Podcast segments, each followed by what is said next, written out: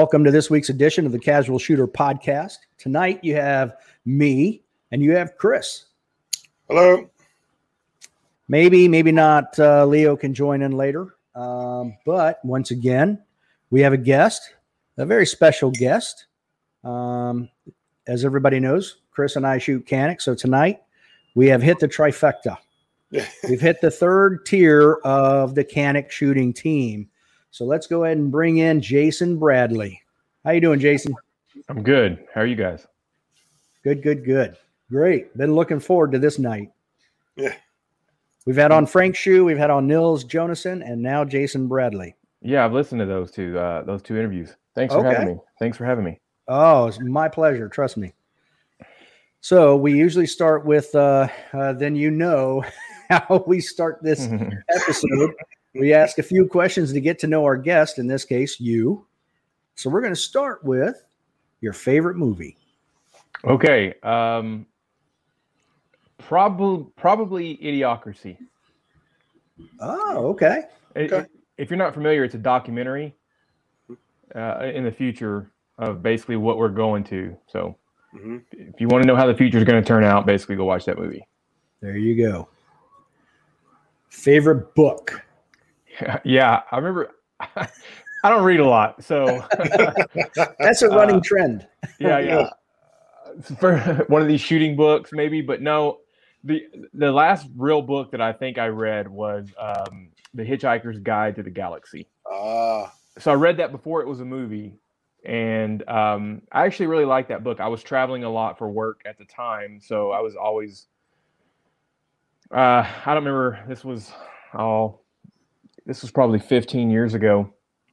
So I don't really know that the iPads and all that stuff was uh, iPhones, all that stuff was out like they are now. So um, yeah, I was reading a lot of books. Yeah, I, I say I was reading a lot of books. I read a couple books. I don't know if I read a lot. I might have read. I might have read two or three. So to you, that's a lot. you that's a lot. You There know, you to go. me, that's a lot too. You know. Yeah. Now we're, we're going to get into your um, past a little bit more in a minute, but what about when you're in the military? Did you read then? no. No. Okay. Well, I got deployed a lot and I read a lot. So, I drank a lot.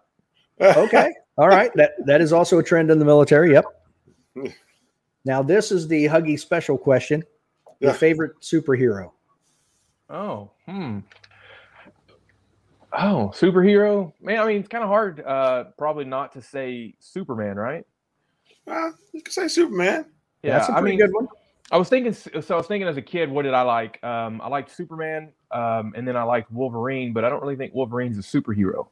Well, it actually kind of is. Well, I mean, he kind of is, but he's a jerk and he basically wants to be left alone and he cusses everybody out. So that's that's not your typical superhero. That's more of your uh, I- I mean, I, I kind of relate to him, um, but but yeah. But, so I'd I say mean, one of those. I mean, he's good. He's a team player at times. You know, he's like, okay, you're getting your getting your butt kicked. Okay, I'll come help you. And then he like says, okay, you're welcome, and I'll I'll go back over here. You know. Yeah, So I I mean, he's a he's a superhero. I, I actually like Wolverine. Wolverine is a a pretty tough guy. You know, he's he's. I will, I will have to say he's a. I'll use the word badass. yeah, So, you know, I'm with. I'm I'm, with. stick with your first choice. yeah. All right. Your all time favorite gun and your all time favorite caliber. um, so my all-time favorite gun is the Smith and Wesson um, uh, Model 17. It's the gun I have it in my, my safe behind me here. It's the gun I learned to shoot on. It's a see, I think it was the K22 or something like that, and this is like the second or couple generations, but um, it's the Model 17 Smith and Wesson 22 long rifle um, revolver. Okay. The one we ha- the one I have has got an eight and three eighths inch barrel, target trigger, target hammer, and that's the gun I learned to shoot on. Some sentimental value. Yeah, yeah. Favorite calibers probably. Oh, man, I hate to say it. uh, my first thing is to say probably 45 because after I learned how to shoot on this gun, I learned how to shoot on an, the, the next gun I shot was another gun I have in the safe was a um, a, a 1911 Colt 1911, and this is a Colt 1911 1911. It's not an A1. It was made in 1913, and um, a local gunsmith friend in in I grew up in Dallas. Um, got a hold of the gun and, and basically rebuilt it. And it was a you know back in the day it was you know this was all done in the 70s before I was alive, but um, so it was basically that era of kind of the custom 1911 gunsmithing and uh, it's a tack driver. So that's a 45 ACP. Uh, that was the next gun that we shot all the time. So probably 45, uh, even though now I don't shoot 45 at all. It's all nine millimeter. So I, but I'd still probably say 45 I like it. because they I don't make a like- 46. well, now challenge accepted. Right. So, all right, so we're gonna we're gonna pause for a minute because now I have questions. So I know you're in Arkansas, but you said you were grew up in Dallas. Where were Mhm. you born? I was born in Amarillo. Okay, I was born in Dallas. There you go. There we go. Yeah. All right, My brother- Ooh, Yeah. Everybody else in my family was born in Dallas. I was the uh, Amarillo. Yeah. And then we moved right back to Dallas. So So they moved down there, had you move back. pretty much. So Okay. you're the so you're the Amarillo kid. Yeah. The Amarillo kid. All right, back on track. So the, I try to now make the fifth question unique to the guest. So this question is unique to you because it's something you posted on social media. Okay. Let's hear it. You posted on Instagram recently that you were in a movie, Antwone Fisher. Yep. Was that your favorite moment during your time in the Navy? Not even close. Not even. Well, this should be a good story then. No. Uh, well, I don't know if I can tell you my, my favorite uh, time. Oh, Yeah. okay. Probably- That's off probably- the air. yeah, yeah. So, um, no, they filmed that movie when I was uh, stationed aboard that ship, and we were asked to be extras in several scenes, and even to audition for like scenes, speaking roles. And so, um, I actually, when I watched that movie, I recognized a couple people that I was in the Navy with, and, and in fact, a, a good buddy of mine at the time, he was in my division. And um, he was getting out of the Navy right as they were doing that. Like he had a couple months, and he was wanting to become an actor, and he is an actor now um, and like he he got he told uh, our you know chain of command what was going on, and they said, hey, you know, we'll get you at least to be able to talk to somebody, and so they got him. And um, he got face to face with Denzel Washington, and Denzel Washington actually put him in another movie. The guy's been in several movies now. He's even on a, a TV show on um, on um, uh, Amazon Prime, and uh, he's been in several movies, uh, big movies. He was in the uh, Hunger Games movies, but anyways, he was he was so it's pretty interesting that whole that whole movie how it kind of the memories I have from it. Um, so yeah, but no, that was it was actually a very very annoying and boring boring process. Um, so you see anything you see that was actual Navy related, I it- when I watch it, I go. I mean, in fact, it was on like a week ago. I go, that didn't happen. We didn't do that. We don't do that. That's just for show for the movie. And like, I mean, there's so many things I was picking apart in these movies that are not realistic at all for that time, and especially the Navy. So we stood around a lot, and then they would do a take, and then they would reset, and we'd do another take. And about after about on this was on diff- several several different scenes in the movie, and after about the third time that we were doing this on a scene, I basically was like, I'm done. I walked off, and I I just went and did my own thing. So yeah. Definitely not your best moment then. well, it just got boring, and I was like, hey, I'm just somebody in the background. They're not going to miss me. So Okay, so what was your favorite time then? Well, to be honest, I mean, to be honest with you, it was just the the having having fun. I mean, I can't think of one particular incident, but um, when you're in the military, uh, at least for me, you, you hate a lot of it, but you you love a lot too. It's one of them deals. Um, especially after you're done, you remember all the good times that you and your buddies had in all these countries. You know, trying to do what guys are doing. You know, chase women and party essentially. so I mean, that's that's pretty much going to be my favorite thing that I remember was uh, just all that. there you go. All right. So, how long have you been competing in the USPSA? Um, I guess this is going to be my fifth year. So I started in 2017. So basically, what happened was is I uh, in 2016, a buddy of mine had said, "Hey, there's a club out here that shoots IDPA. Uh, why don't you come out and shoot?" And he had tried to get me to talk talk me into that. And you know, probably around the early 2000s, maybe 2005 at the latest, I had went to this indoor gun range and shot a couple different Tuesday nights, like three maybe, uh, IDPA, and it wasn't even a real IDPA stuff. It was just like they used IP, IDPA targets and loosely used the rules. So I shot a couple nights of that. It was you know literally like 30 rounds, a couple mock stages in these very small indoor gun range, and um, that was the end of it. So I knew what IDPA was, and um, he basically convinced me to come to show up. So I did, and I I, it went well. So I was like, okay, I like this. And um, I started coming. This was like in late 2016. So I started going back and then I started shooting IDPA. And then this the same club has a USPSA match. And I think I shot one like one of their club matches at the end of the year. And it didn't take it might have been just that first match. It didn't take much. It wasn't more than two or three matches before i was kind of like okay this is where i kind of want to be. I, I, like this this this uh, organization or this game better not to you know be overly critical of idpa but i just enjoyed uspsa more. So right around that was right around the start of 2017 end of 2016 and um, i still shot both of them for a little bit but about halfway through the year of 2017 i completely quit shooting IDP and I haven't shot it since so Okay. Now, were you shooting a Canik from the very beginning? No. Um, I've shot every gun there is, in almost in almost every division in this brief four year period. You know, four and a half year period. Um, I, I think at the time, the very first match, I had a Glock 34. So, and I had a CompTac holster, and I even had the mag pouches. So I had everything except for a vest. And so I just showed up and shot that and actually won the match and hurt some feelings.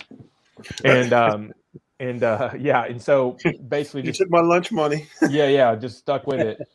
And um I for the first probably the first two and a half, three years, I was shooting another gun every month in another division uh, constantly.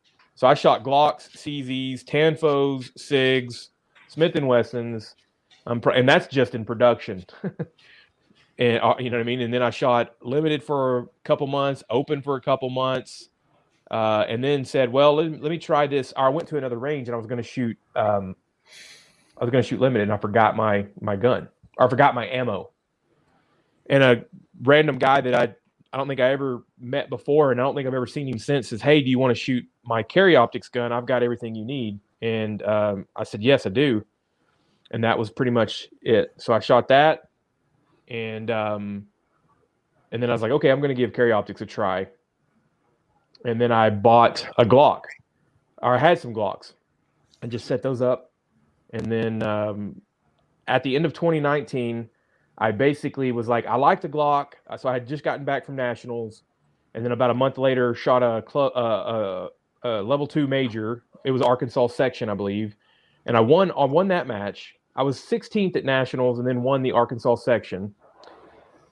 So it was basically like, okay, what am I going to do here? I think I'm going to stick with carry optics, but uh, I want to try another gun because that's kind of what I did. And that year, I believe Nils had just gotten like second at nationals with the with that gun. I think in carry optics, and yeah. I had I had fired or I had dry fired one a couple times, and I said, well, let me give this gun a try. It looks like it looks like it's legit because I mean I knew who Nils was and you know knew how good he was, and didn't think that he would be shooting a gun that was subpar. Um, so I got one and set it up like like he was setting it up. That was the beginning of last year, 2020. So I stuck with the Canik, shot it all year, was shooting really really good with it. And I was like, okay, I think I think I can I think I'm done switching guns. So yeah, now you're shooting brass off the top of targets. Yeah. yep. Not too bad. Not too shabby. Yeah. Now, uh, so in four years, you went from nobody in the USPSA because you weren't even competing in it, right. to second in carry optics to Max Michel. What were you doing before that that allowed you to? Because you didn't start you were probably what A or master. I made master my first classification. There you go. Okay, so what were you doing before that then? That'll that you were already at that level of shooting. Um, I have shot guns my entire life. So my dad was a very, very, very good bullseye shooter in the 70s, in the 80s when I was a kid, in the 80s. And um, so he taught me how to shoot. So it's I you know, I, I knew how to shoot accurately. I knew how to shoot a gun. I wasn't as good as I am now, but I was still very solid at shooting a gun very accurately. So growing up, my dad and I would do things like stick shotgun shells, 410 shot. We'd go to the gun range and there'd be a skeet range. So we would pick up a bunch of shotgun shells and we would stick them in the ground with the brass sticking up, you know, about an inch and a half of, of shotgun shell. And we would step back and we'd shoot them. And, you know, you shoot till you miss. And then, okay, I got five, your turn. And we would do that. Or we would shoot one and, and as it rolled back, the next person had to then shoot, shoot it. And then the first person to miss lost. And okay. so, I mean, it was always stuff like that. And, you know, I mean, I had a, a pellet rifle as a kid and I would literally go in the backyard and get you know lay on the ground in a prone position and shoot the stems off of like dandelions. And, and we're, of course we're not talking about hundred yards. We're talking something like that. You know, it'd be ten yards. Right. Right. But I, and I remember this pellet rifle that I had. It had a really good Olympic peep sight on it, but the trigger was it was complete trash. So you had to fight this awful trigger that was it had to be 12 pounds. I mean, it wasn't 12 pounds, but it was probably six and it was just a long, hard sponge trigger, and you had to fight that the whole time and keep everything um, perfect until that pellet left the rifle. And so, uh, basically, I, I, I, contribute that growing up um, to kind of I didn't have to learn how to shoot a gun accurately. All I had to do was really learn the game and how to do those things uh, and, and improve those aspects of you know transitions, recoil management, running, reloads, draws, you know, the, the fundamentals of the actual sport, you know, action sport shooting kind of stuff. So that helped. Not having to basically I was able to bypass all that fundamentals of accuracy. Okay. That's interesting because I mean I shot I've shot a lot of accuracy competition stuff and my issue is speed. You know what I mean? Like that's interesting that you learned all that accuracy stuff and you were able to transition right into the speed game. That's pretty good. That's very impressive. Yeah, I mean, I've never thought about that, but I guess that traditionally what you're basically saying is people that kind of come from the accuracy side first, they usually have that problem of getting that overdrive gear, right? Yes. Yeah, and I don't have that problem. And I do. I have the opposite problem. I have to keep, slow down. Keep, yeah, keep stuff in check. Oh wow. Okay. I was going to say I had that problem slowing down too. yeah. It's called gravity. I have that problem as well. yeah. Like, so you know, once I start moving forward, inertia keeps going, and I'm like, oh god, I can't stop. yeah. So just recently, you actually joined Team Canik. Now, how long has that been in the works, though? Um, I, I don't know actually, but I mean, we've been talking back and forth for a few months. Um, so yeah, I mean, we finally finally got it finalized. I guess a week, about two weeks ago. Um, you know, so it, it, but we've been talking for a few months. Um, I met some of the people. I mean, I haven't met them physically, but was introduced to them. We talked back and forth for a while. Really, really cool people. So I'm, I'm excited about that. You going to switch to the rival when it comes out? I don't know. I'm definitely going to try one. Uh, yeah. If, it, if, yeah, if it shows up in America. Exactly. Yeah. I think it looks pretty sweet. Yeah. That that is a nice looking gun. I had to say that. Uh, uh, I was when I saw the release for it, I was just like mouth watering, like, oh my god, when is it coming? You know, and and of course on Instagram, everybody's like, you know, asking, you know, when is it coming to the U.S.? You know, that's all everybody wants to know is when it's going to. Yeah, I mean, I, I, know enough to be as far as how things work, and I'm not even talking about like in, in what Canik's got coming. But as far as importing stuff, I've heard enough to basically say something incorrectly. Um, but there's usually processes of they've got to get import licenses or something like that approved. And I think I'm assuming that's probably something that is is is being worked on. I don't know, but I, I know there's some things coming. Um, but you know, it's really all I could say. So Yeah. Yeah. That's about how Nils was, same way. Um, so, but that does bring up the question: What is your role with Team Canik, or is there a role? I'm a sponsored shooter. I get to uh, yeah, I um I uh, shake babies and kiss hands, I guess. So yeah. okay. So yeah, I mean I'm just a, I'm a team shooter, sponsored pro shooter, whatever you want to call it. So Nice. Do you guys uh, have any any plans to meet up at nationals and shoot together, or any other match? no, I mean there's not anything that we've talked about. I mean, I say that Frank and I have texted a little bit in the last I guess 2 weeks that, you know, hey, when we when we are, are together, let's try to get a picture. That's been about it. You know, the year's already kind of planned out for everybody, so Yeah. um, you know, it's kind of, you know, nobody's going to adjust their plans. So I think we're all shooting nationals. Um, now, as far as shooting together, that's the only match I think of that we're shooting, all three shooting the same match.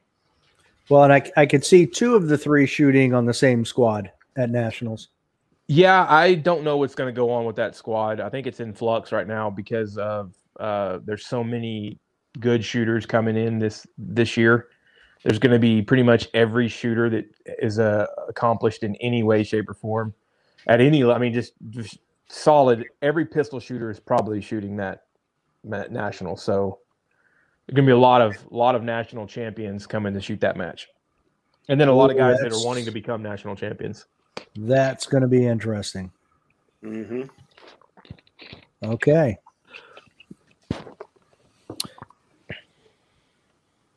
I saw that you had posted. Um, oh my gosh, I've got a dog who's acting jumpy.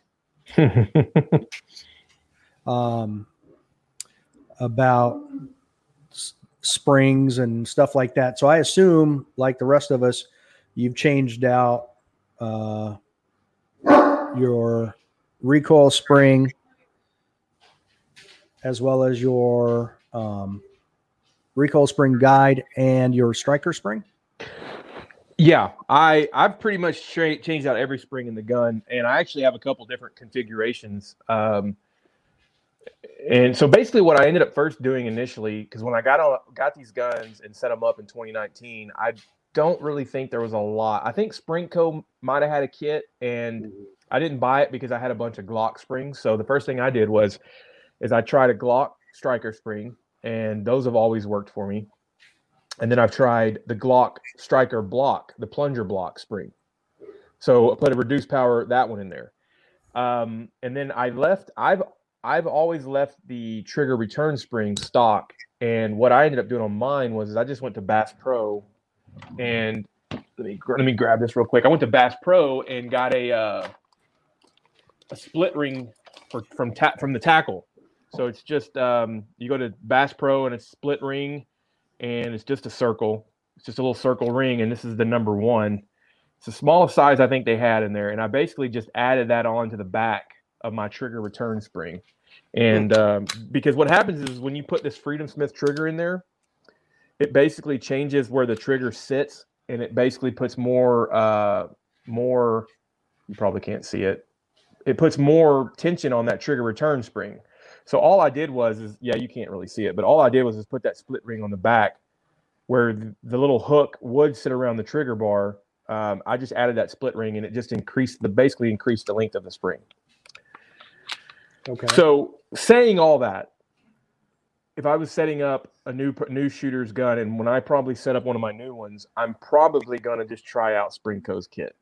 Mhm. Um, okay. yeah it's simple i've actually this this this the striker plunger block that spring the springco one i think is a little bit better it's it's longer than the glock one so it kind of it's a little bit more it feels just like it's going to get have better engagement so that's what i'm probably going to do um i've also changed out the guide rod in the, in the recoil spring, and I've went through several different setups of that. I tried some Glock ones, and they didn't really work for me. I know other people have had good luck, but the Glock ones didn't. Then I went to um, one that was made for another gun that I got from ZR Tactical, and and then I put a 15 pound Wilson Combat 1911 flat wire spring on it, and that worked all year for me last year. That's what I shot all year. This year, I'm actually shooting a tungsten guide rod with a Commander length 1911 14 pound spring. So And it's working well. It's working really well. I've got about five to six thousand rounds on it. Shot a major with it. Um, it doesn't have the, the now. This is one. This gun's completely stock. Um, it doesn't have the solid like this gun. It, it's. I mean, it's hard to come out of battery. But when you have a too light of a recoil spring in this gun with the design of the the, I I don't know all the exacts and the logistics of it, but this gun will come out of battery if you have too light of a recoil spring Mhm. fairly easy. So you could be running and kind of do this, and it'll kind of come out of just out of battery enough to where it won't fire. And it'll basically what'll happen is it'll still trip the striker, and then it'll go into battery, and then you got to rack the slide. The Glocks do it too. If you don't have the right, you know, every gun will do it. So you just have to make sure, you know, it's you've got the right recoil spring. And, and again, you've got opposing forces with the striker spring versus the recoil Right. spring, pushing and pulling. But um, I've increased the striker spring to like a six pound, maybe even six and a half. I'm, this one might even have a six and a half in it. Um, but I'm probably going to go back down to the six. Uh, why I don't know. Uh, to be honest with you, I I can't keep track of what's in here. I've got so many of these, or I've got three guns set up and two other ones I'm going to set up. So I'm just going to call it good because I even when I first started shooting this gun, I was putting a four and a half pound striker spring from a Glock in this Oh gun. wow. And other than, and I was shooting Winchester primers. So as long as I was shooting Winchester primers and they were seated deep enough, I was getting them all pop. So I had no problems. I, I've heard other people don't have ha, haven't had that luck, but so the stock Glock striker springs a five and a half, but that's probably what I'll I, I'll probably just buy the Springco kit and be done with it because it's set up for this gun and it's just gonna Right. it's just gonna work. So Now, here's Okay. a question for you in reference to the tungsten, because I, I, like you, have uh, two of the SFX. Well, I have two of the SS, SFX, uh, and I have one with the tungsten guide rod in it, and I have shot it several times. Um, only thing that I did notice is when I actually kind of took the slide off, I was wondering with you, did you notice that your tungsten guide rod seemed to slide out of the um, the uh, the little holding lip and actually move, or did you have any issues at all with that? I'm not sure I really understand what you're what you're talking about, but there's mine, and it just kind of comes out just pretty much like any other one I would expect any other one would feel. Right. I, say, same with mine, but I'm just saying like I noticed that when I fired it several times, um, when I took it off, I noticed that the guide rod had moved, and Oh, like, oh, hold on here, what's going on? Because then that's when I noticed that I, like you were saying, it wouldn't. It was so light that it would actually come out of bat. It would, you know, wouldn't be in the battery. And I was like wondering, did you have that issue, or did you change your springs to something else to fix that Hmm. problem, or do I you don't- even have that problem? yeah, I'm not sure I have that problem. The only thing, again, and I'm not sure if this is even what you're talking about. So this gun is basically, and so what happens is, is when you put that in there and you kind of get it seated like it's supposed to, it will kind of step up on you. But all of the, all of these, every gun I've ever shot does that. Okay. So I don't know if it's what you're talking about, but yes, I'm not exactly what I'm talking about. Yeah, I've never really seen another gun not do that, to be honest with you. So that does not bother me or worry me Okay. because, yeah, it's weird. I, I have noticed that um, sometimes. I think. Right. Right. I was just I was just wondering if you, Yeah. you know, being that you put the tungsten guide rod in there, if you had seen it, changed it, or done something. So that's good to know. So I got to be honest with you. I don't even pay attention to it anymore because, uh, for whatever reason, that seems to be so normal to me. I don't even process it anymore. So I could be. I, I guess I, for whatever reason, none. I just don't focus on that area. So Right. it's nothing struck jumped out and struck me as incorrect. Okay. So- I will. I appreciate that information. Yeah. Thank you. Now the interesting thing is I have the Springco set up and I have not noticed that at all. Yeah. Yeah. Well, and I mean, again, I'm kind of to the point where n- the more I'm talking about it, I'm realizing, well, I, I don't have, I'm, I'm not really even paying attention to that part of the gun when I take it apart. So maybe I'm actually mistaken and not really understanding what he's saying, but I think I am. But No, you, you're right on point. Okay. Actually, you're right on point, and uh, that's what I was. yeah, You hit it, You hit it, um, hit it just right. So let me take this one. Yeah. So this because I have, moved. I have, I have the Springco in this one, Yeah. and you can see where I was like you were saying how the let me get that up here how it sits in the first one and then Mhm. when I with the tungsten one like you said it will jump up you know to the to the to the back part there and I was just Mhm. kind of curious you know if that was happening to you which it did and you're not you're like ah it's okay which I'm good with it you know Yeah. Yeah. I just watch it. And if it hopefully don't cause you no problems, and if it does, then then you have to probably. But yeah, I don't think that's something I'm too worried about. Well, and and, I, and I'm glad. I was just like, I just didn't know if like you might have said, oh yeah, the spring tension, or Yeah, I'm using a different different way to spring. So good to know. yeah, yeah. You bet. So b- before I forget, I noticed that uh, when you were live yesterday shooting at the range, you were talking about your optic going out on you. And you Yeah. said this would be the third one. Yeah. And I actually, that's what I was doing when we kind of first logged on. I turned it on because I wanted to see it. I'm going to dry fire it with it the rest of this week and see what it's doing. But so I've only had two dots r- officially or technically break on me where they didn't work. I've had a couple, I've had one other one that I basically saw what looked like it was the, the contact was going to start moving. It started resembling what I'd seen when one does break, how the contact would slip back. And so I sent it to the factory and had it replaced. I've only sent three dots back in in over two years of shooting. So we're talking, you know, probably probably eighty thousand rounds, two and a half years of shooting with these dots, and I've only had two of them fail on me. Okay.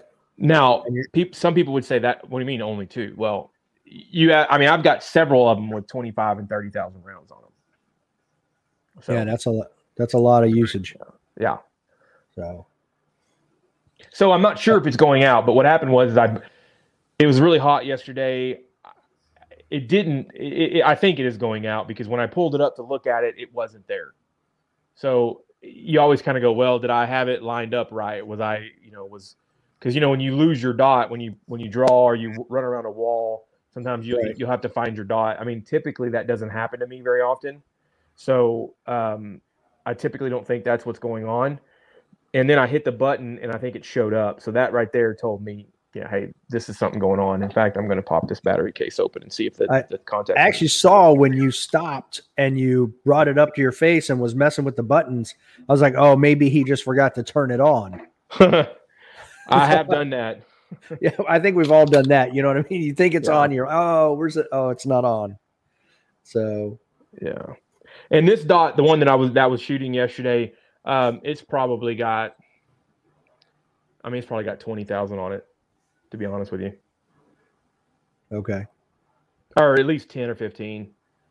It's hard. I don't really keep track of how many each gun has. I just kind of know. I, I do keep track of how many rounds I load per year. Um, and then when I've done shooting those rounds per year, I said, well, I've shot 30,000 rounds and 90% was on this gun. So I, I basically do some quick guesstimation. So you're not with a number. Cody Axon where you know it down to the round. Uh, no, I'm not. I don't. I, I, I got to be honest with you. I waste a lot of time on other stuff. That ain't one of the things. I, I, I like you. I just have a general number. I'm like, yeah, it's about this much. So, and I know, I know because of some other post you'd made. So, are they a sponsor or no? Who's that? Your optic company. No, they are not a sponsor. Uh, I do, however, tag them every once in a while because they have a program for veterans, and so I appreciate that. Well, shoot, I had no idea. Yeah. Okay. And it's free, it's it's uh I mean it's information that's available to anybody. They have a VIP program that if you're a veteran you can become part of. So Okay. if you're a veteran, go look that up, and you're welcome. I will. And thank you. Yeah. So I also thought something was pretty interesting. Um, you're running at least your the ammo I saw on a table with your Caniks at the range was 147s. Okay, so that's yeah, you, that's what you saw. Uh, Yeah. I did shoot some of those, but like every yeah, like everything else, I am I am somewhat of a technical nerd, and I do well. Let's also be honest. Okay, I'll say this: I do switch a lot, kind of. Okay. But in these in this current situation, sometimes stuff's not available. yeah, Um, you you can't find it. It's on. It takes so long to order it, but you can find these in stock, so you shoot them. So I will say this: when I first started shooting, I chased the mythical, you know, softest load. I never skirted the power factor. I was like, okay, no matter what, I'm never going below 130. But I want to find the softest load at 130. And so I did chase that for probably two two years. Last year, I got a load going and I shot it all year and I never changed it. And, and in fact, the first match I shot of the year, they had a chrono. And I knew that it should be pretty good. I chronoed it, it chronoed it like 138. I said, Hey, I've shot this whole match. I, I won this match. This ammo doesn't bother me at all. I'm not adjusting anything. I'm not going back down to try to find a softer load. So I shot that entire load. And in fact, every, every time I chronoed it at another match, it went up in power factor. And so by the end of national, by nationals, it was 141. holy And cow! so, yeah, I got to the point where I, and I've gotten this, luckily, I've gotten this way over the last couple, last about year or two. I'm fairly insensitive to recoil. Like, you can hand me one gun and I like, yeah, I mean, maybe, but I don't really, I can't really tell the difference. To some, I mean, there's, you know what I mean? For the most part. Um, Right. I, I'll go shoot, even if I shoot a heavy gun, really, really heavy one, you know, I'll be like, yeah, I can kind of feel, but at the same time, I don't care. So it used to seem like I noticed it a lot more, but now I just grip and and go.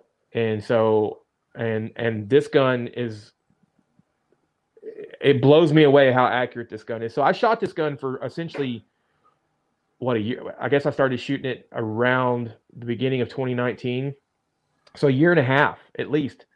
Maybe even into 2018. Uh, I think it was into 2018 when I started shooting it. I got them. So I've been shooting this gun for over a year and a half, and I wasn't getting anything from anybody. So I mean, I can. So I've always told people, you want to know what somebody really thinks. Look what they're paying for. You know what I mean? If they're paying for that, then then that's what they like. And I've got open guns. I've got guns, so it's not the cost of the gun. You know what I mean? Which just Right. happens to be a, a, a plus. But this gun is accurate. It's very very accurate, and um, I like it. So that's basically what I did. But to get back on the ammo, so yes, I was shooting 147s. I think though this year I'm going to go to the 124s.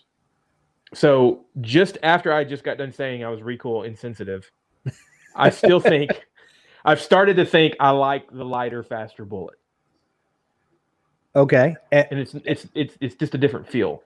So Well, even though I just like I can't tell, I can kind of tell. Well, and that's where I was going to go with that because as fast as you shoot, um, and as fast as you are with your draw and all of that, I was kind of surprised because I kind of felt like the 147 would operate the slide a little slower, and maybe Yeah. the 124s would operate that slide a little faster.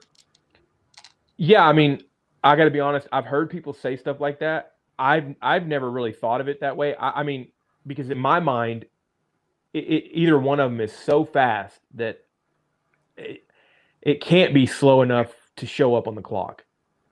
Well, definitely my- not for me, Yeah, but Well, I mean- I'm not at your level. I mean, you hear these numbers. I've heard numbers so like we're talking like zero zero zero nine is you know is how fast that that slide cycles. You know, it's it's I mm-hmm. don't know what the right number is. I will say this. Again, I nerd out and I waste a lot of time and energy on a lot of things, but I don't not too much on this. I kind of just I just like the feel of it and I've accepted over the last year or two that I was like, "Hey, look, the gun's going to do this. It's going to go up and down. I don't care. You can't stop it. I quit trying to stop it." And so now I just want to be able to shoot that next shot as fast as possible. Uh, so I want the gun to just come go up and down, and I'm okay with it going up and down faster. Um, and even me perceiving that as far as oh, that's a that's a uh, sharper impulse, but it's back it's back faster. So I, don't know, and I, again, it's one of them deals. I, I'm I feel like I've been contradicting myself for the last five minutes uh, on all three of these topics, but I can't tell if it recoils. But I like the, the, the softer recoil, and I can't tell if it's faster, but I like the faster cycling.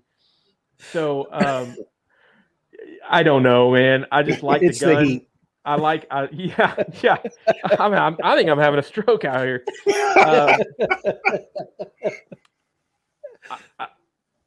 I overthink everything, but at the same time, sometimes I just go quit, quit overthinking it and go with it. So, so no, I'm probably going to shoot 124s. I shot 135s all last year. Basically, what happened was I started, I had some 147s on order, got them, started shooting them, and I was like, wow, that's a lot of a thump, like a push, and I like to snap. So I haven't really processed the time. I just know one feels like a push and one feels like a snap. I like the snap better now. Right. Okay. Yeah, that's what that's where I was going. Now, I will say I saw your offhand group at 25 yards because you were talking about the accuracy, and that is a, a great group. When I first got my SFX, now I'm I'm a precision shooter guy. Okay. Okay. So everything, my problem is too, like if even at 100 yards, if I if I'm shooting a rifle and they're not all in the same hole, then I have a meltdown. Yeah. Um, so when I was zeroing my Canik when I first got it, I benched it just to see what it would do at 25 yards, and I got a three quarter by one half inch group with five rounds. I believe it. And I was like, uh, I will never be able to shoot this without it being benched. So this gun outshoots me. This is the perfect gun. Yeah.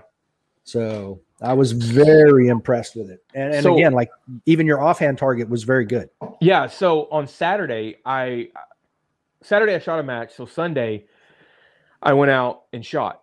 And the first thing I wanted to do was test these new um, jacketed hollow points that I've got. They're 124s. So I basically said, "Hey, this is what I was loading with 135s. That was a jacket. That was a lead bullet. This is a jacketed hollow point, but it's 10 grains lighter." So I was like, all right, let's go to 3.8 grains. And then somebody else that's shooting mechanics said they were shooting 3.8. So they were getting 137. I was like, okay, this will be 133 to 135. I'm going to chrono them, but I'm that's where I think I'm at.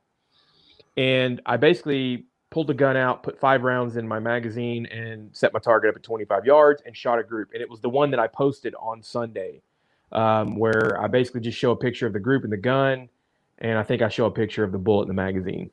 That was my first group with this gun, with this ammo and this gun. And I don't, I'm gonna pull it up, but I that's an inch and a half group at 25 yards offhand, and I did it two or three more times.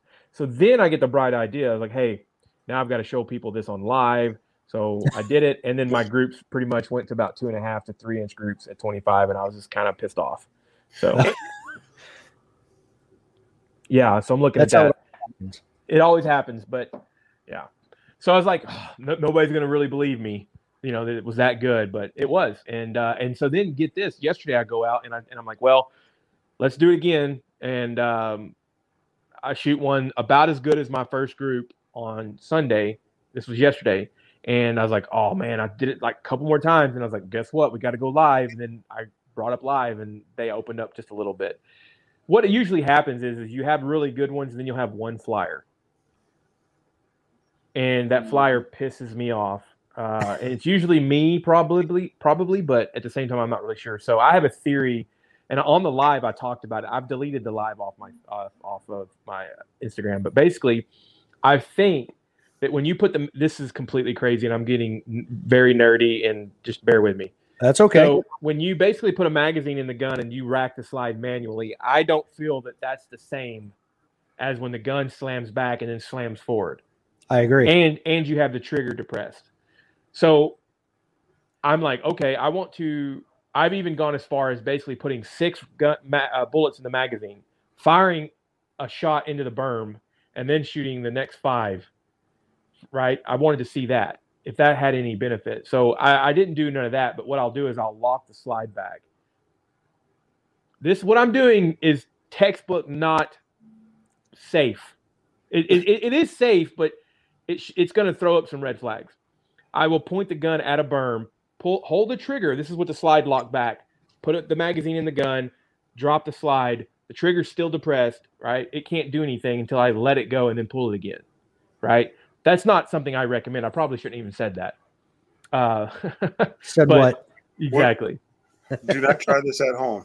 Do not try that. It's it, it actually. So my whole point to all this was, it doesn't make a difference because this gun, while the gun is super accurate, which is amazing for as, the tolerances as it has, it's traditionally these guns now they're not made like these 1911s that are on rails or whatever you want to call it. So uh, basically, I get mad because they're not all in the same hole.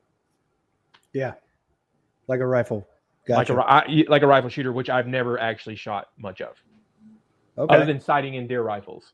But then I want them all in the same hole, you know, at a, at a hundred. All right. So, uh, okay. May try ask everything I had written down while you were talking. So last year, you were second to Max Michel at Nationals and Carry Optics. Um, now, what is your plan this year to dethrone Max? Are you going to Nancy Kerrigan him? yeah, I'm, I'm uh, available.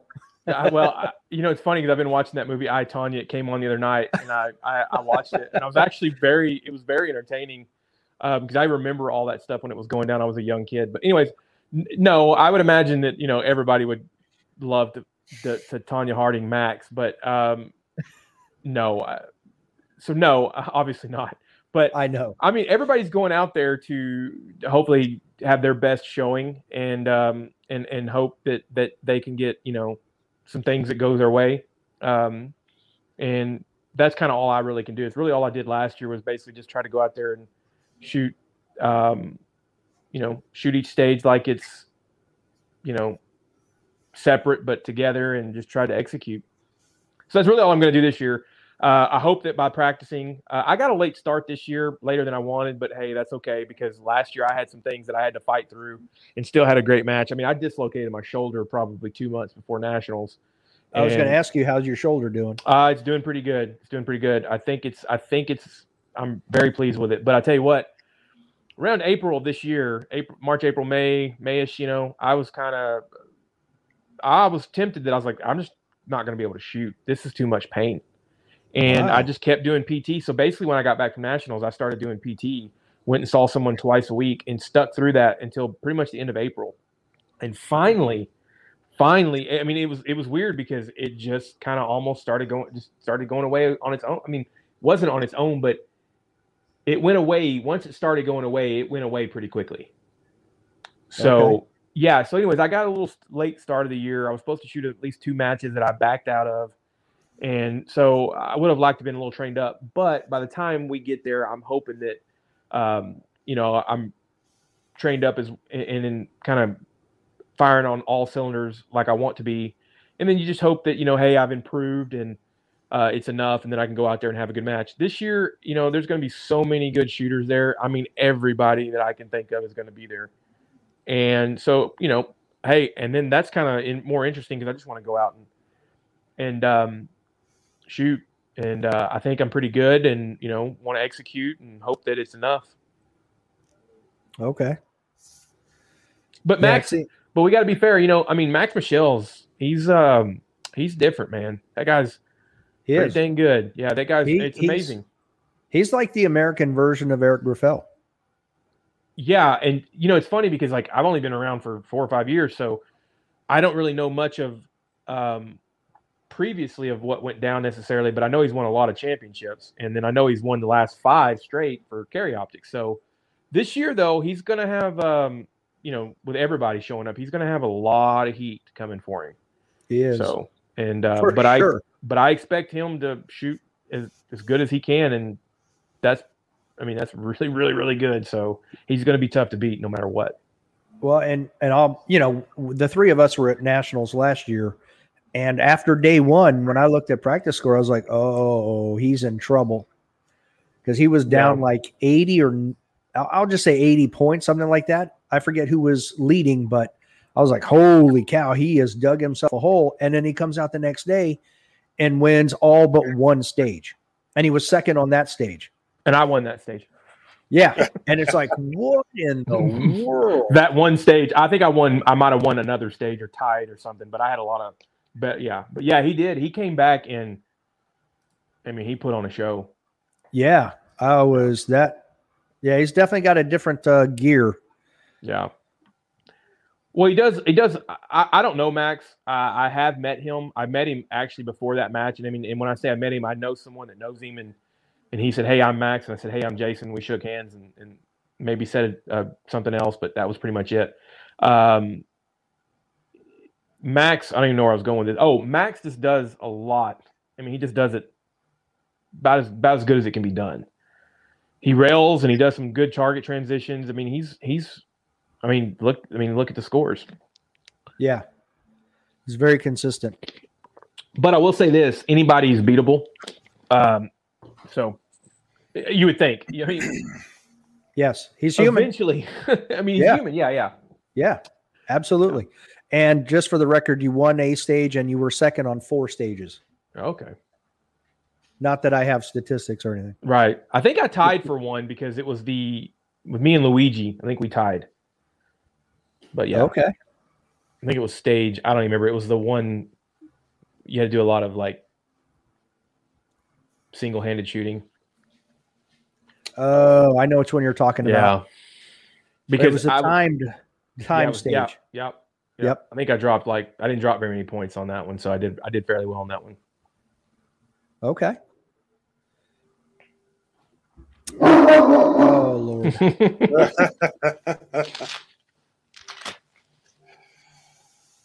That's It a, happens. that's a that's a one year old Great Dane. Mm, And he's as big as his two year old dad. Good Lord. yeah. Um, yeah.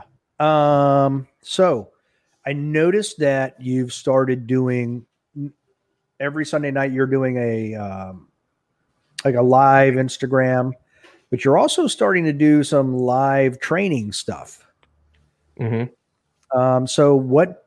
So there, there's actually two questions there. So what brought about doing the Instagram live weekly, and with the all the training stuff you do, I've heard you know you've said in your um, Instagram stuff that you've been helping other people out. So do you foresee yourself, and you've helped with PSTG Training Summit? Do you see yourself branching into the training arena? Probably not. As far as something full time, no, I don't think so. Um, I, I mean, I, not that I wouldn't want to do it. I mean, it, you know, when you think about it, like, hey, would you want to go shoot guns and talk about shooting all day long? Well, that's what I do all the time, all day long, anyways, in one way or another. So yes, I would love to somehow get paid for that. But as far as you know, traveling across country every week or you know, 25 weeks out of the year and you know, training, I don't think that's gonna something that would would you never know, but I don't think so. For a couple reasons. There's a couple guys already out there that are doing it that are phenomenal at, you know, and, and these are the people that I've I've trained with personally, like Ben Stoeger. Um, I know other people are doing it, people that I want to take a class from, like JJ. Um, I'm pretty sure Max does something along those lines. So Mhm. um, it, it's almost like they're kind of, uh, you know, why do we need another person doing that? So, but at the same time, I don't mind. I want to help people. I enjoy helping people. I enjoy talking about this. So I can't do everything for free all the time. And to be honest with you, I don't charge really for what I do now. But if I was going to do any more, I would probably charge. I've had people ask me, "Hey, would you come to a class for two days?" And and so, uh, you know, right now this ammo shortage has kind of killed any of that stuff. But I would do something like that if it was somewhat near me, and you know, it, it was just the right oppor- right time. Okay. Now, what what got you into doing your Instagram live weekly? So I've been on several podcasts. I started the Hit Factor um, with a couple of the guys. Uh, basically, it's Right. like, hey, let's do a podcast. So we got that together. Um, you know, when you're doing a podcast with three other people, it's um, a lot of fun because you get to talk and and and you get different ideas. But at the same time, you know, you kind of always have to be, hey, um, somebody may say, I want to do this, and if you don't like it, you know, you're like, well, I don't want to do that, and then the next time you can't you can't always be that way. And with four people it's kind of hard to kind of everybody get on the same page. And so you know it was just that and i didn't really it's funny because i didn't i'm going to contradict myself again here. Um, i didn't really want to do something every week so I would feel bad that hey, I don't want to do it this week, and I would do it anyways, and that would just be kind of annoying for me. Mm, And okay, yes. you know, so yeah, so there was that. Then I basically started jumping on other people's podcasts, and the cool thing about that was is I had no say. I was either I just either showed up or I didn't, and a lot of times I was just asked questions, so I didn't have to come up with material, and I didn't have to like you know I just showed up, and so that was pretty fun, and still is fun. And then I just basically a couple weeks ago I said, you know what, I'm gonna just do live, and I'm just gonna see who jumps on and what we can talk about. okay. And so, you know, in, in, in a lot of ways, the first one was my favorite one because I had a couple buddies show up. Uh, Brian with uh, Hunters HD Gold, I got him to jump on. We talked about some stuff because you know he he's always traveling around, Mhm. and so it just went so well the first time. I really enjoyed it, and I was like, look, all I got to do is um, basically hit live. I don't have to compress anything. I don't have to edit anything. I don't have to adjust audio levels. I don't have to upload it to a feed for you know RSS feed for podcast. If somebody wants to watch it, they can watch it live or they can come to my page and watch it. So while it may be weekly, and I don't, I'm not going to do them every week, but right now I will until I get bored. I'll take a couple weeks off. But I literally come in here, hit live. Sometimes I'll say, "Hey, this is what we're going to do." You know, like last night we did it, and we had the Area Three director uh, candidates come on, and you know, my reach doesn't have thousands of people in every area, but it's you know it gets it'll get 500 views and I, it'll get more as it goes on. But those people, when they went live, any of their follow, so, followers saw that they're live, and they said, "Well, let me go see what Matt's talking about, or let me go see what Don Rush is talking about." So they would jump on it. So it was just really quick to the uh, simple questions to the point. It was you know I had each person on for about 10 or 15 minutes, and so I'm still figuring out what I'm going to do and going to let it kind of take its course and see where it goes. So that's why I started doing that, and I just had a lot of fun with the with the weekly ones. And as far as the training goes, um, I enjoy talking about shooting and why I'm doing what I'm doing and what I'm thinking about. So I just started saying, hey, you know what? Um, I started doing those first at the range. I said, and then I've done a couple on dry fire. I said, hey, I'm going to hit live, see who comes on, see if they want to talk, see uh, there's anybody that wants me to demonstrate something or try something. And a lot of it's like, I really like the trick shot stuff, you know, and I, I try not to focus too much on it, but I like doing it. So it's kind of like, hey, I'm going to shoot these clay pigeons at 50 yards. Yeah, I I saw you were shooting those. Yeah, yesterday. Um, so I'm going to switch around my order of questions since you brought up uh, the interviews you did with Don and Matt, and actually Leif as well. Yep. Um, it was interesting. I I liked the format, and they were very simple questions, but still got different answers. Um, Yeah. When you interviewed Leif, you asked him if he would match direct for Area Five, Yeah. um, and uh, the the thing that I find interesting about that is we interviewed the Area Eight match director so that episode will be coming out shortly. Um, the interesting part was what Leif Leif said exactly what you guys mentioned about the Cornhusker Classic, which was the stages were the right size. There weren't extra targets just thrown in to get higher round count, anything like that. But the interesting thing is with Area 8 is there has been pushback that the round count wasn't high enough. Hmm. And when you look at the stages, I thought the stages looked pretty good. There was, um, you know, there even there's like one that's like 10 round stage, but it involves movement, it involves, you know, things you have to shoot around. So I felt like it would be, you'd really have to be on top of your game on those shorter stages in order to manage a stage one because they're doing the three, two, one IPSC Mm-hmm. style, which Yeah. uh, they did last year, which I liked a lot. It was really good. You Yeah. had a couple big stages, but you had some medium and, and short ones, which were really good. But um, I, I was kind of surprised to hear they got some pushback on that. Yeah, I mean, so not knowing the situation and everything, I would probably chalk that up to, and, and might be wrong, but I would chalk that up to once you kind of get used to doing something, anything outside that is probably going to get kicked back, or you're going to get kicked back in, in griping that, hey, this is the same every time.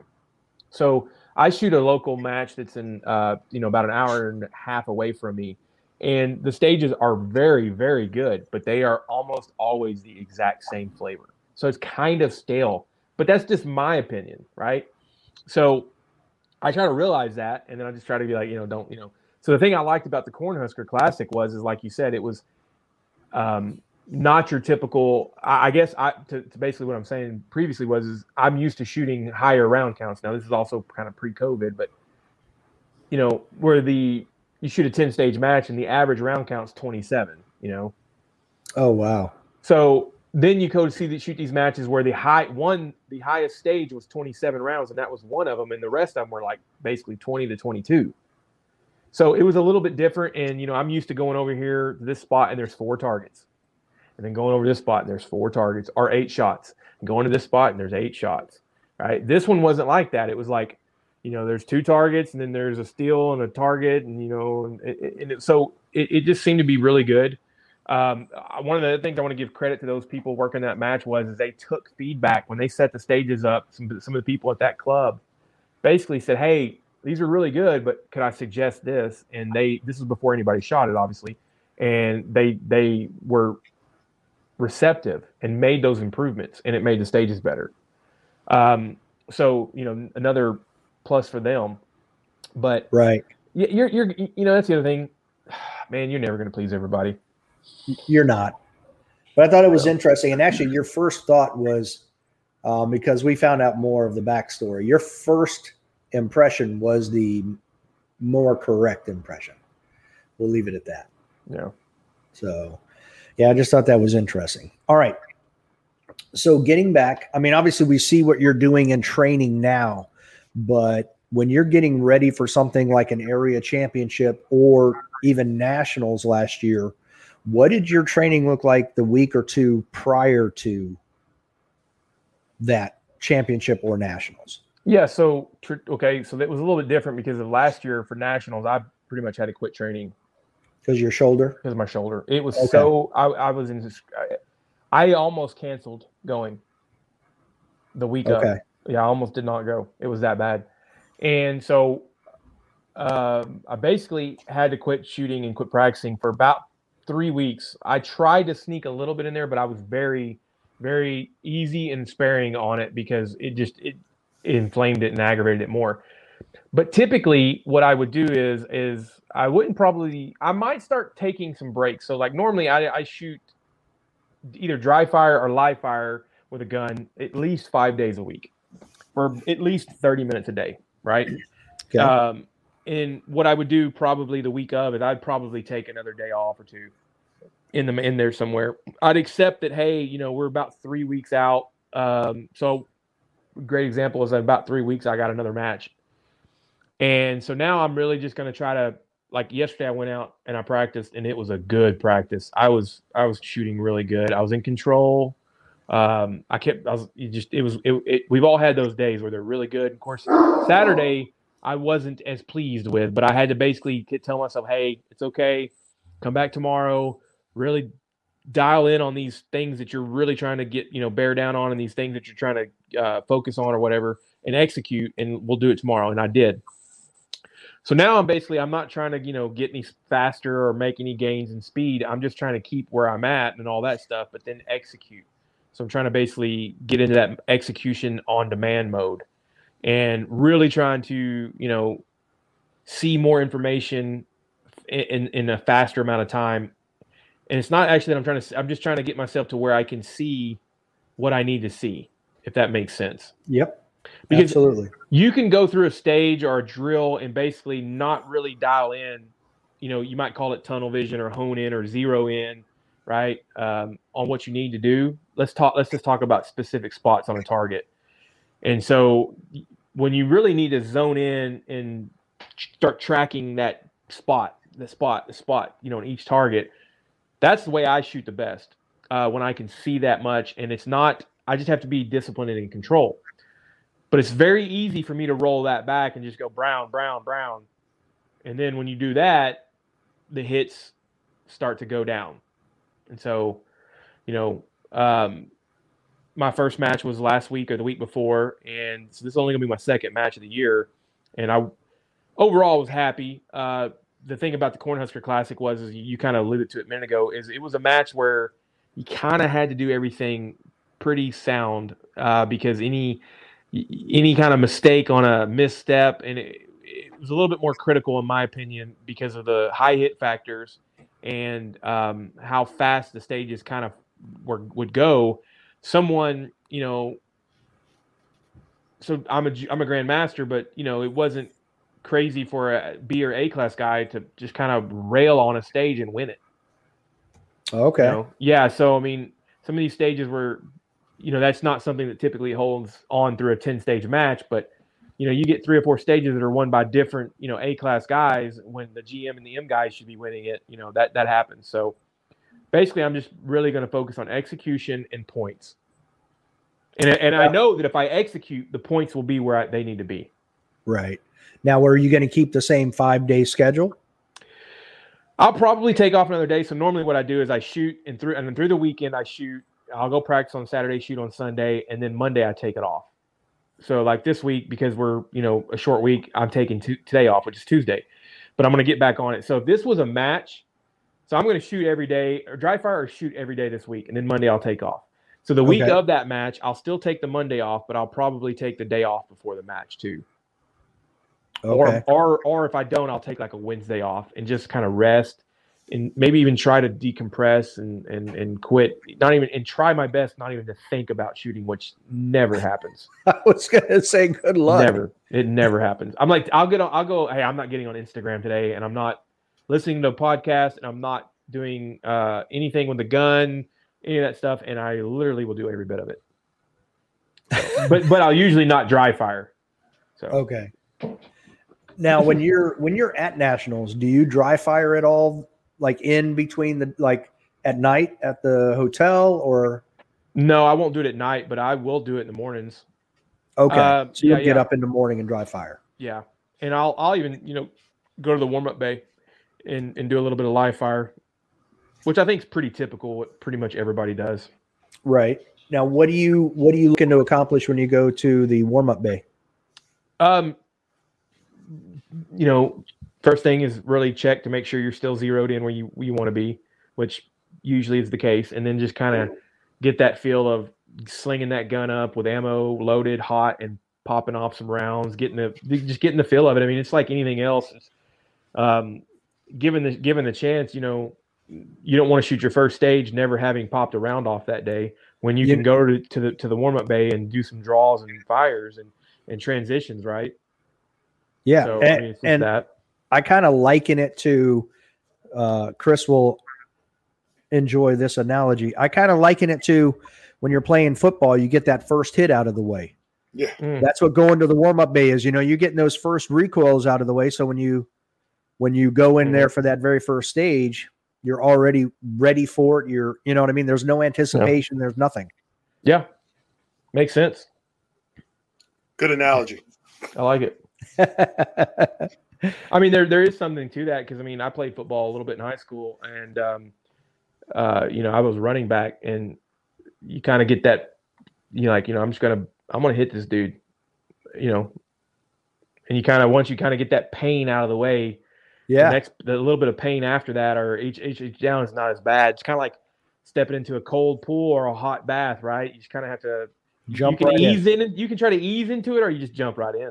You Right. got to once jump. you get that once you get that first hit, it gets the jitters out. It gets Yeah. you get you get comfortable and you're like, ah, here you Yeah. go. Now now I know where, where I need to run, need to go, and everything. So yeah. I, I feel you. I, I'm a terrible skier and I know I'm going to fall. So I always, that first run, I make sure I fall. I get it done, get it out of the way. I'm like, all right, I'm good. Let's go again. Yeah. So- now you mentioned um, the stage. I forget which one it was at nationals. That was, it was. uh There were two aspects to it. It was a time stage where it was all strong hand in one box and then all weak hand in the other. Yeah. And h- how often do you train strong hand, weak hand? That's a great question. Um, I don't want to say every practice, but probably at least once a month. Um, Okay. In live fire, I'll get out there and shoot a little bit, uh, weak hand and strong hand. Um, I will say the one good thing, you know, I, let me let me let me back this up again. So starting shooting IDPA, every match you shot weak hand or strong hand or both. Every match you ever go to, they will throw in some one-handed shooting. So you knew it was coming. And so you basically would get out there and practice if you wanted not to have bad time at that. Because I'm a big believer in, hey, if you don't like this, you don't like it because you're not good at it. So go get good at it, and then you'll be amazed on how much you like it.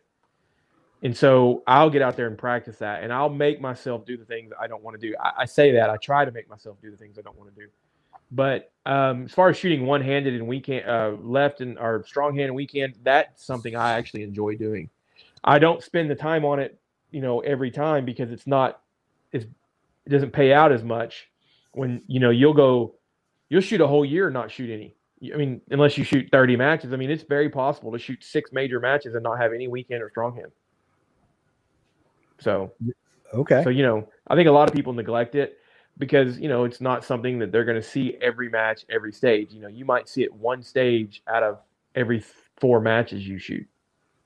You know, and then and then you get to nationals, and Shannon's got you doing multiple stages of yeah, one-handed shooting. yep. So, all right. I was So, uh, glad there wasn't any prone shooting because I hate prone shooting. yeah, it's not really. Um, I I don't even know if is that really even practical.